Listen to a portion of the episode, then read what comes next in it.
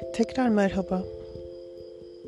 Bazı anlar var sadece rüyalarında yakalayabildiğin nadir anlar. Huzurun bile yanında sönük kaldı. Tadı damağında uyandığın bir sabah peşinden sürüklediği. Yıllar önce kaybettiğin bir hissin tekrar damarlarında gezinmesi gibi. Öylesine sessiz, öylesine sürgün.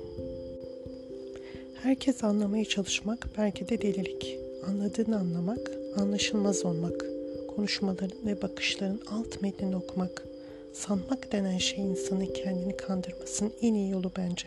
Kendini keşfettikçe insanı tanımak ve sonrasında tanıdığın şeyler hakkında hayal kırıklığına uğramak. Ne kötü. Göz bebeklerinin içine cesaretle bakabilir mi insan? Dipsiz kuyuya bakan ne görebilir ki? Kendine içine bakan mı olur yoksa içinden ona bakanı mı görür? Bu karışıklığı herkes cesaret edemez.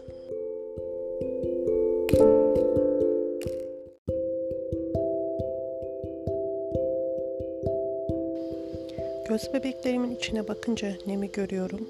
İçimde bir yerlerde benle beraber yaşlanan bir şey görüyorum. Buraya ait değil. Çocuklukta başlayan arayışın hız kesmeden devam ettiği tuhaf bir duygu belki de.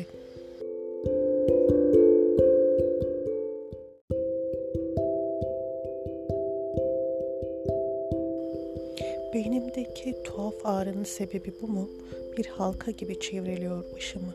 Sonsuz ve dipsiz bir kuyunun tam da tepemde belirmiş olma ihtimali çok da uzak değil.''